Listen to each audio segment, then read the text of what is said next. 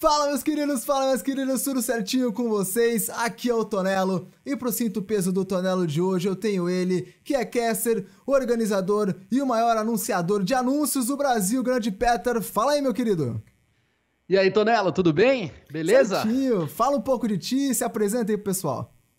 Bom galera, é, primeiramente meu nome é Petar, para quem não me conhece, tem algumas variações aí, a galera fala na comunidade, Pitar, petar. Pet, é, o meu nome, na realidade, é Petar, como se tivesse o agudo no E, né? Sim. Mas não tem acento. Petar Langbai Neto, esse é o meu nome completo. Tenho 29 anos, moro sozinho, é, moro em São Paulo, capital, sou noivo, Acho que é isso. Parece aquela apresentação do programa de namoro, sabe? Então fica comigo, galera mais antiga. Aí eu fico é... MTV, velho. É mais ou menos isso. E Peter, como que você, como e quando, né, você entrou pro mundo dos jogos e começou a se tornar um gamer mesmo? Bom, eu, eu jogo jogo games, aí tô no mundo dos games desde que eu me entendo por gente, né? É, eu joguei, o primeiro, um dos primeiros jogos que eu joguei na vida foi num 286, depois num 386. Eu, eu jogava Lemmings no computador. Cara, Lemmings era muito legal. Eu curtia aquele jogo mais que tudo na vida. Jogava o Prince of Persia, enfim, aqueles jogos né, antigaços do DOS. Uhum. E eu sempre, como né, a maioria do, dos meninos, sempre gostei muito de, de jogos. Tive alguns consoles. Uh, e aí, mais especificamente com, com games mais próximos da realidade, da atualidade, eu comecei efetivamente no Beta 5, a última versão beta do Counter-Strike. Nossa senhora. É, cara, eu tenho 29 anos e posso dizer que eu joguei a última versão beta antes de lançarem o CS 1.0. faz Deus tempo. Faz um tempinho. E, é, faz um tempinho. E eu, assim, sempre gostei muito. Então, cabulava aula para jogar CS. É fácil, né? Quem nunca fez isso? vivia nas lan houses aqui em São Paulo Pra galera que é de São Paulo, acho que Rio de Janeiro também tinha, a gente vivia na Monkey. Então ficava pulando de lan house, de Monkey em Monkey, ia jogando. E, e aí, depois que você entra nessa vibe, cara, jogos é, é tudo de bom, né? Você não sai mais. Sim, com certeza. E claro, hoje sabemos, né, que você é caster, narrador de Overwatch. E por que que você decidiu iniciar na carreira de caster e não foi aí para um jogador profissional, alguma coisa do gênero? Bom, na realidade eu já fui pro player, para quem não me conhece no detalhe, né? Eu já fui uhum. pro player, eu joguei Counter Strike competitivamente, na época que o competitivo não era o que é hoje.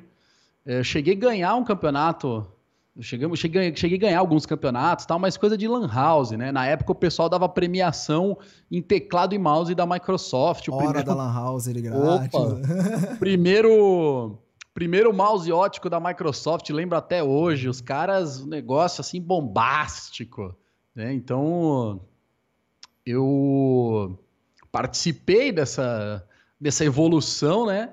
Então uhum. eu comecei como pro player e um, no lançamento do Rainbow Six Siege eu comecei a jogar muito também o, o R6. Uhum. E eu comecei a me dedicar para tentar buscar o caminho do pro player. Sim. Mas quando saiu o beta do Overwatch, eu comecei a jogar o Overwatch, eu. Cara, eu vi que a minha vocação não era é, ser pro player. Minha, uhum. minha vocação era buscar o casting. Eu, por carreira, eu sou da carreira de TI, né? Eu trabalho com TI, sou gerente de projetos.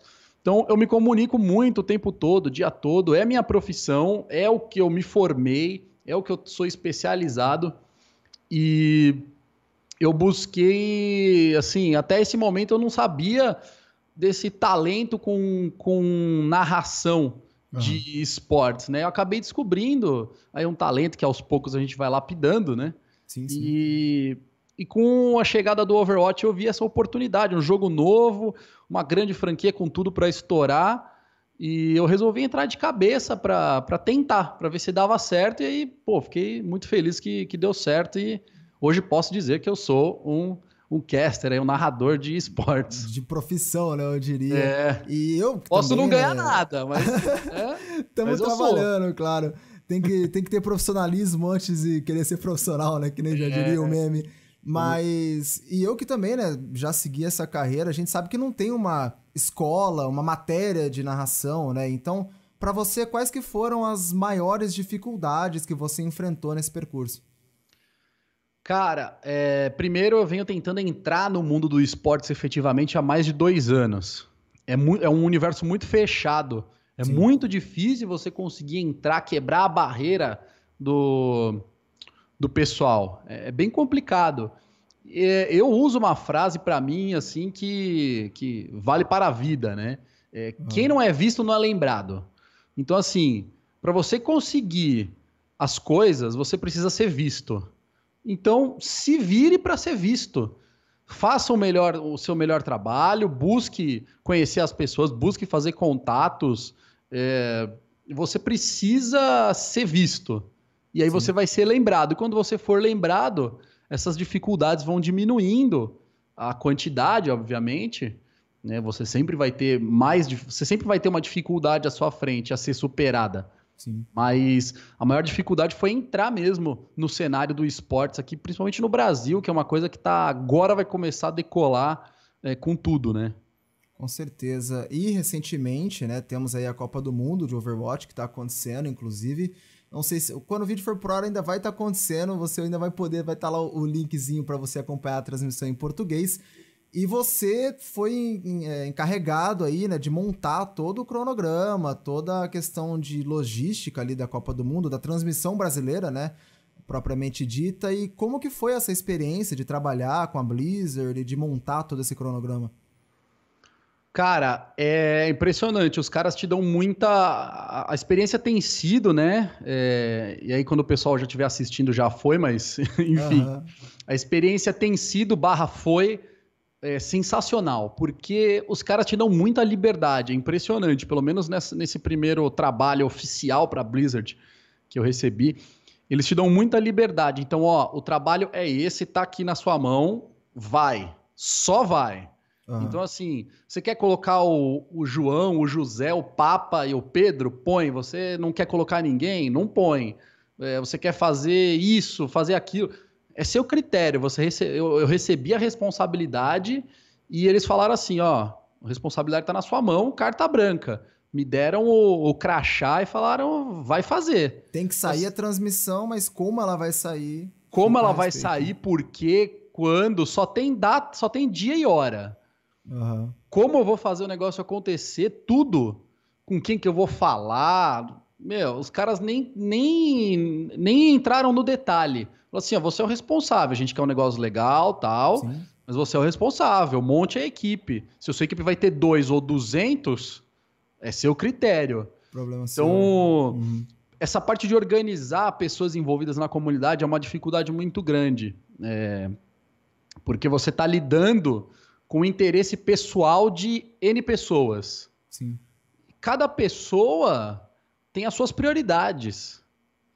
No meu caso, para organizar essas transmissões da Copa do Mundo, a prioridade era a Blizzard, era o evento, né? Sim. E foi bem difícil conciliar, muitas pessoas desistiram, é, meio em cima da hora, e aí eu precisei, todo momento eu estava mexendo na agenda, mudando o schedule, quem ia participar do qual dia, o horário, mesmo já tendo combinado com algumas pessoas, isso acaba bagunçando um pouco é, os horários. Mas eu acho que deu certo, deu para fazer um bom trabalho aí, foi, foi uma experiência muito boa. É, eu recebi bastante elogios do, do, do, pessoal da, da Blizzard da América Latina por conta da, de como a gente montou e como tá rolando e rolou tudo. Uhum. É, mas eu acho que foi, foi uma, uma experiência muito boa. Eu gostaria de que ela retornasse a mim. Com certeza. Não, e é um, muita gente envolvida, como você disse é muita gente trabalhando em conjunto, né, sob um, um mesmo, mesmo preceito, digamos, uma coisa, um objetivo em comum.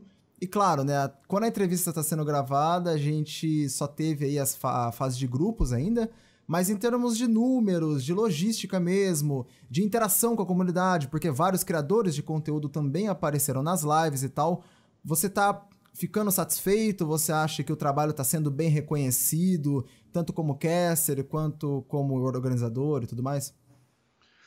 Cara, eu, eu vou ser sincero, eu satisfeito eu nunca vou estar, porque eu sempre quero mais. Uhum. eu sempre busco mais. Eu sou. É, é, é, meu perfil, isso é. Quase um megalomaníaco ou não? Muito é, forte. Não, não, não, muito forte. Não, não, uhum. não chega a ser megalomaníaco. Mas eu sempre quero superar, entendeu? Então eu atingi um, uma meta, então quero superar a meta. Outra meta, então eu vou definindo metas e conforme você atinge, você define uma, uma meta superior. Né? Eu acho que em termos de números foi razoável, não vou dizer que foi bom, mas também não vou dizer que foi ruim, foi razoável é, até o momento, principalmente dada a situação do, da seleção brasileira. Então, a parte de logística a gente conseguiu fazer muito bem com, com o que nós temos, com o material que nós temos e a forma que nós temos. Então, toda a parte de estrutura, as transmissões é, por três duplas distintas. As mudanças, né? Que as eu mudanças. mesmo passei na pele, funcionaram bem então. É, as transições de, de, de casting de uma dupla para outra. Para mim, isso tem uma nota bom, foi muito boa, dado a limitação que nós temos Sim. de transmissões das casas de cada um. É, a interação com a comunidade eu gostei muito. Eu espero que o público que veio, to, veio muita gente nova. Eu espero que esse público continue interagindo, porque a gente precisa disso. Sim. Nós, casters, comentaristas e geradores de conteúdo, temos obrigação de manter esse público engajado. Faz, vai, isso faz parte do nosso trabalho, manter esse público engajado para manter o interesse no jogo. Eu acho que essa interação com a comunidade também eu classifico como muito boa. E, e o resultado geral da, das, das, transmissões da Copa do Mundo aqui eh, focadas em, em, português do Brasil, eu uhum. acho um resultado bom. E é a mesma visão da Blizzard. A Blizzard gostou, está gostando e gostou muito do, sim, sim. do, do, de, do que foi feito e como foi feito. Então, é assim, o feedback é só positivo. Mas a questão dos números, mas por ser um primeiro evento oficial da Blizzard envolvendo o jogo, né? Uhum. Eu acho que esses números iniciais eles estão razoáveis até. Sim, é, e tem muita coisa de que, como você disse, né? A seleção brasileira não teve a melhor das participações, né? Infelizmente para nós não foi aquela estrela do futebol, digamos, aparecendo, foi uma coisa bem complicada, mas ainda assim, acho que pelo menos da minha visão, né, da, da transmissão também, foi muito legal, o pessoal gostou. Criamos um ídolo tailandês aí, né, o, o tal do, do Oputo. Então, eu é. acho que eu acho que como primeiro evento, né, dando um pitaco de caster aqui, foi bem legal. E falando da participação brasileira, a pergunta que não quer calar, que eu acho que todo mundo sempre pergunta, e que como tem aqui a regra do cinto peso do Tonelo, você tem direito a um escudo, tá? Se quiser bloquear uma pergunta, mas enfim, o que você achou da participação brasileira na Copa do Mundo? Tá, Vai responder? Eu, eu não, eu, não vou, eu não vou gastar o meu escudo nessa. Maoi. Deus é mais, essa eu respondo. é, o que você achou da participação brasileira na Copa? Cara, nós tivemos um conflito muito grande entre empresa, é, entre empresa, comunidade competitiva, comunidade casual é, geradores de conteúdos, houve um desencontro de informações geral. Isso é fato, né? Uhum. E, e comunicação é o primeiro problema do ser humano. Então, a partir do momento que nós temos um problema de comunicação entre todos os envolvidos de um processo, no caso a Copa do Mundo de Overwatch, o resultado não poderia ser diferente. Uma parte uhum. das pessoas amou a participação da, da, da, seleção brasileira, uma parte odiou. Eu, particularmente, é, eu não consigo responder agora. Eu não, eu não tenho uma opinião formada assim. Pô, foi produtivo. Não, não foi produtivo. Ah. Se você me, diz, me perguntar tecnicamente, aí eu vou, vou até fazer duas subperguntas em cima da sua. Hum. Se você disser, tecnicamente, como foi a participação brasileira na Copa? Foi péssima. Sim. O Brasil tomou três stomps. Aí você falar, ah, mas e de visibilidade? Cara, foi bom foi bom. O Alan tava lá, o Next Stage, né? Para quem não sabe, o Next Stage é o Alan Zoca uhum. e, e, o BRKS Edu. Eles deram uma baita visibilidade pro jogo. Então nós temos duas vertentes aí, né? A vertente técnica e a vertente é, visibilidade, marketing, mídia. Uhum. No quesito técnico, na minha opinião, foi péssimo. No quesito marketing, mídia, visibilidade, foi bom. Foi bom. Uhum. Então, assim, é, não tem como misturar isso, bater no liquidificador e dar uma resposta única. Tem que ter esse. Eu acho que tem que, na minha opinião, opinião é pessoal, eu acho que tem que ter essa separação. E aí, alinhar a comunicação entre esses envolvidos que eu comentei e ver qual que era o objetivo. O objetivo era uma seleção técnica, a seleção brasileira tinha que ser campeã, esse era o objetivo? Não. O objetivo era dar visibilidade para o jogo no Brasil? Você já tem as duas respostas. Sim, sim. E se você pudesse escolher, né, para aumentar essa chance técnica e de habilidade, digamos, dos jogadores, qual seria a sua seleção brasileira? Seis jogadores, os seis que vão lá, sai BRK Sedu, sai Flau, sai Insanity, ou fica Insanity, ou fica BRK Sedu, enfim, sua seleção brasileira que você, como técnico brasileiro, colocaria lá para jogar. Cara. Tá, tá, tá. eu vou usar o meu escudo. Porque ah, exatamente nessa pergunta. Ah. Eu tenho meu escudo, eu posso usar. Não quer nem, muito... Não, tem muita gente para formar essa seleção aí. Eu, vou ser injusto. Vou usar o meu escudo nessa pergunta. Então, ó, marcos históricos aqui no Cinto Peso do Tonelo que o Peter foi o primeiro a usar escudo. Aí, ó, levantou o escudinho do Reinhardt, utilizou. Ah, levanto mesmo, não, não tem dó, não. Não tem problema, tem aqui a regra do programa, enfim. E agora, né, a gente sabe que temos as, as, quartas de final, muitos times bons, a Rússia, a Coreia, Estados Unidos, Suécia, enfim, vários times quem que você apontaria como favorito, aquele que vai chegar, vai levar o campeonato e não tem conversa? Cara, tá difícil. Tá muito difícil. É, na realidade, eu tô, se eu não me engano, a China também tá, né? Tá. tá. Então, eu tô muito em dúvida entre Coreia, China e Rússia. Muito em dúvida entre esses Acho três. Acho que a Suécia, que foi citada como muito forte, não leva.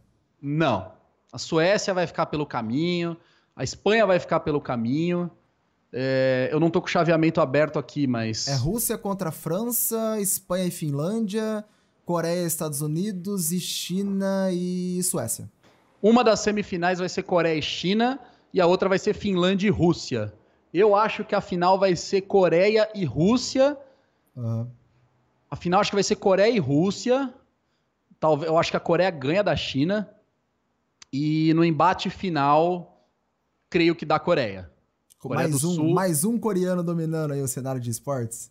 Meu Deus. Eu acho que, eu acho que Coreia do Sul leva é, a, a final. Pode, pode ser que eu tô falando uma completa besteira. A China uhum. ganha da Coreia do Sul, vai pra final. a Finlândia ganha da Rússia. A final é China e Finlândia. Sim, Finlândia sim. tá mandando muito bem.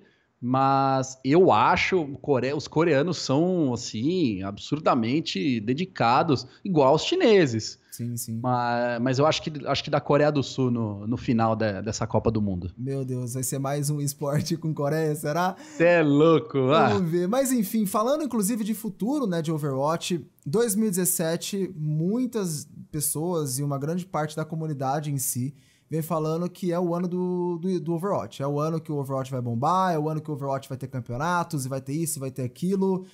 Não necessariamente expondo informações, se é que você tem, claro, mas da sua concepção, como vai ser 2017 pro Overwatch? Bom, 2017, cara, é o ano de, de decolar o jogo efetivamente no Brasil, competitivamente uhum. falando, né? É, eu acho que a gente vai ter o campeonato da Old Spice já anunciado aí, vindo com tudo. Sim. Na, organizado aí pela IGN. Esse vai ser, essa vai ser uma, uma baita, vai ser uma catapulta de, de impulso para o jogo, na minha opinião. Baseado nesses resultados, nós vamos atrair muitas empresas para continuar esse avanço Uhum. Ou atrairemos poucas empresas baseadas na influência de geradores de conteúdo, de organizadores, de narradores. É... O Overwatch está sendo adorado por muitas empresas, tá? É, eu não sei o motivo. Muitas uhum. empresas gostam do Overwatch simplesmente porque gostam. O jogo, acham o jogo sensacional, com Sim. potencial absurdo. A Blizzard fez um trabalho assim estupendo. Eu acho que o anúncio das ligas de Overwatch aí da Blizzard é, a gente está gravando hoje, ainda não saiu o anúncio, o anúncio sai amanhã, dia 4. Uhum. Se essas ligas de Overwatch forem regionais e nós tivermos uma liga de Overwatch oficial da Blizzard aqui no Brasil, ou pelo menos América Latina, que envolva o Brasil, aí, meu amigo, ninguém segura esse jogo em 2017. Para mim, o, o foguete desse jogo na América Latina vai ser essa liga de Overwatch, que a Blizzard precisa mandar uma versão regional aqui para o Brasil ou Latam. Precisa ter. Com isso, aí assim, a hora que a Blizzard, segura. se a Blizzard está colocando dinheiro, aí segura. Porque hum. as empresas vão ver que o negócio que a empresa está acreditando no competitivo do jogo, como a Riot fez com, com o League of Legends, e as empresas vão começar a tacar dinheiro, porque a exposição vai ser muito grande. A própria Blizzard vai promover o seu jogo. Por que não promover as, as empresas parceiras? Sim. Então, eu deposito minhas, minhas fichas é, nessa, nessa Overwatch League que eles vão anunciar é, na BlizzCon. Você que está assistindo agora, eles já anunciaram, obviamente. Uhum. Mas eu deposito minhas fichas nisso. Se tivermos uma versão, pelo menos Latam, América Latina, aí, meu amigo, segura que esses times aí, segura. Tier 1 do Brasil, vão ficar tudo rico. vou pedir camiseta para todo mundo, velho. É, vou começar a entrevistar pessoal aí que já entrevistei, pedindo ali aquele famoso agradinho, né? É, não, manda, ali, manda camiseta, manda camiseta. que eu tô colecionando. tá certo. E Petro, bate bolazinha do final rápido, lembrando que você não tem mais escudo, então não vale mais, tem que falar. Pede aí, dá um beijo na santa. Enfim, vou falar uma expressão, um termo, uma palavra e você fala a primeira coisa que vier na cabeça, não precisa ser o... Enfim, o que vier na cabeça, não importa. Começando por um jogador. Liqueira. Um time. Keep Gaming. Bilada. Edu. um mito. Kyo. E um lixo. Cantes. Os caras vêm aqui, eu fico puto. Porque você coloca um lixo, você fala assim: ah, o cara vai mandar um BM ao vivo. Mas não, manda ali no, no, no brother, manda em si mesmo. Mas enfim, não tem problema, tá certo. Tem que sair de, pela, pela. Como é que fala? Tem que sair de fininho ali. Tem que sair pela tangente, negócio, né, velho? Exato. E Petra, mensagem é, final aí para quem te acompanha, pro pessoal que te conheceu depois da Copa do Mundo, que quer saber mais, enfim, seu espaço. Bom, é, agradecer primeiramente você aí esse o Cinto Peso do Tonelo tá cada vez ficando mais famoso, né? O puta quadro Espero legal. Que cresça. Eu acho importante. É, essa iniciativa sua é bem importante porque, ao mesmo tempo que você cria um conteúdo seu, você tá divulgando figuras do, do cenário. Isso é importante, Sim. na minha opinião. Extremamente importante. É, quero agradecer todo mundo que dividiu comigo o espaço na transmissão da Copa do Mundo. Você, o V7, o Coruja, o Ishiro. É, cara, não daria para fazer sozinho. Eu nem tinha essa pretensão. Eu acho que todo mundo tem que ter o espaço, porque juntos, juntos somos mais fortes, né? O famoso ditado da a união faz a força. Uhum. É, é, um pouco clichê isso, mas faz sentido Sim. na prática. É. Nenhuma empresa vai querer contratar, fazendo uma uma metáfora, né? Nenhuma empresa vai querer contratar um cara para construir um prédio. Uhum. Você precisa de uma equipe, precisa do engenheiro, precisa do arquiteto, precisa do, do pedreiro, precisa do mestre de obras, precisa de um monte de gente. Sim. Então, assim, a comunidade é a mesma coisa. Eu preciso ter um cara é, concorrente, entre aspas. Preciso ter um caster que, que tá ali narrando igual eu. Né? É, estamos narrando o mesmo jogo. O cara tá fazendo um trabalho às vezes melhor que o meu e eu posso ir lá estudar o trabalho dele para buscar a melhora, ou vice-versa. É, um comentarista que trouxe um conceito de outro jogo, um conceito de fora do país, é, um gerador de conteúdo que traz uma visão mais focada no casual, que é importante que você informe na, nas transmissões quando você está narrando um campeonato, explicar o jogo, explicar um modo de jogo, explicar uhum. um herói é, eu acho que é muito importante essa união da, da comunidade competitiva como um todo. Eu digo comunidade competitiva porque o competitivo é o que mais se comunica entre si para carregar o jogo, né? A comunidade casual ela é tão importante ou mais importante que a competitiva porque ela é o público. A comunidade casual é a audiência. A audiência traz sponsor, sponsor traz dinheiro, dinheiro sustenta a comunidade competitiva. É cíclico. Uhum. Todos precisam de todos. Sozinhos, todos morrem de fome, com exceção do público. O público está lá por diversão. Sim. Então, assim, é, existe inclusive uma relação de necessidade né, entre todos os envolvidos. Então, eu acho que, além de agradecer a participação de todos vocês, vocês fizeram um ótimo trabalho. Obrigado. Tenho certeza. Já estou adiantando aqui no dia 3 do 11, estou profetizando que teremos um excelente trabalho nos dias 4 e 5. Uhum. Espero né, que a internet colabore, a luz, é... a voz. Estou aqui profetizando. Uhum. Vai tudo dar muito certo. É um baita case para as três duplas de narração, essa Copa do Mundo de Overwatch, uma baita oportunidade que eu corri atrás. Eu lembro até hoje, no dia que anunciaram que ia existir uma Copa do Mundo de Overwatch, no mesmo dia, três horas depois do anúncio, eu comecei a correr atrás. Então, assim, você que quer jogar competitivamente, você que quer criar o seu time, cara, cria o seu time, junto os seus amigos e comece a treinar treina aí três horas por dia, duas horas por dia, mas treine todos os dias. Uhum. Vai atrás de fazer o seu time subir de nível. Se você não for atrás e reclamar que só tem time forte, que só tem panela no cenário, vocês nunca vão surpreender como vários times surpreenderam. Sim, Vou dar um exemplo da, da No Mercy, por exemplo. Muitos, muitos. Foi, né, um aí um que me veio na cabeça agora, mas sim, sim. um dos que surpreendeu bastante o cenário. Eles fizeram, eles estão indo para a segunda lineup. Os caras estão subindo de nível. A First Sports reformou a lineup umas três vezes, também surpreendeu muito, vem chegando no nível bom para bater de frente aí com a Black Dragons, com a Keep Gaming. Então, assim, não sinta-se desestimulado porque existem times bons já no cenário. Muito pelo contrário, você tem que usar eles como meta. Sim. Lembra, lembra que eu falei da meta? Estabeleça uhum. a meta, vencer o time tal. Treine até vencer o time tal. Vencer o time tal, próxima meta. Vencer o time Y. E, e vai, entendeu? E vai. Treina. Se você não for atrás, ninguém vai atrás por você. É, além disso, depois da Copa do Mundo, as minhas mídias sociais tiveram um boom assim absurdo, absurdo.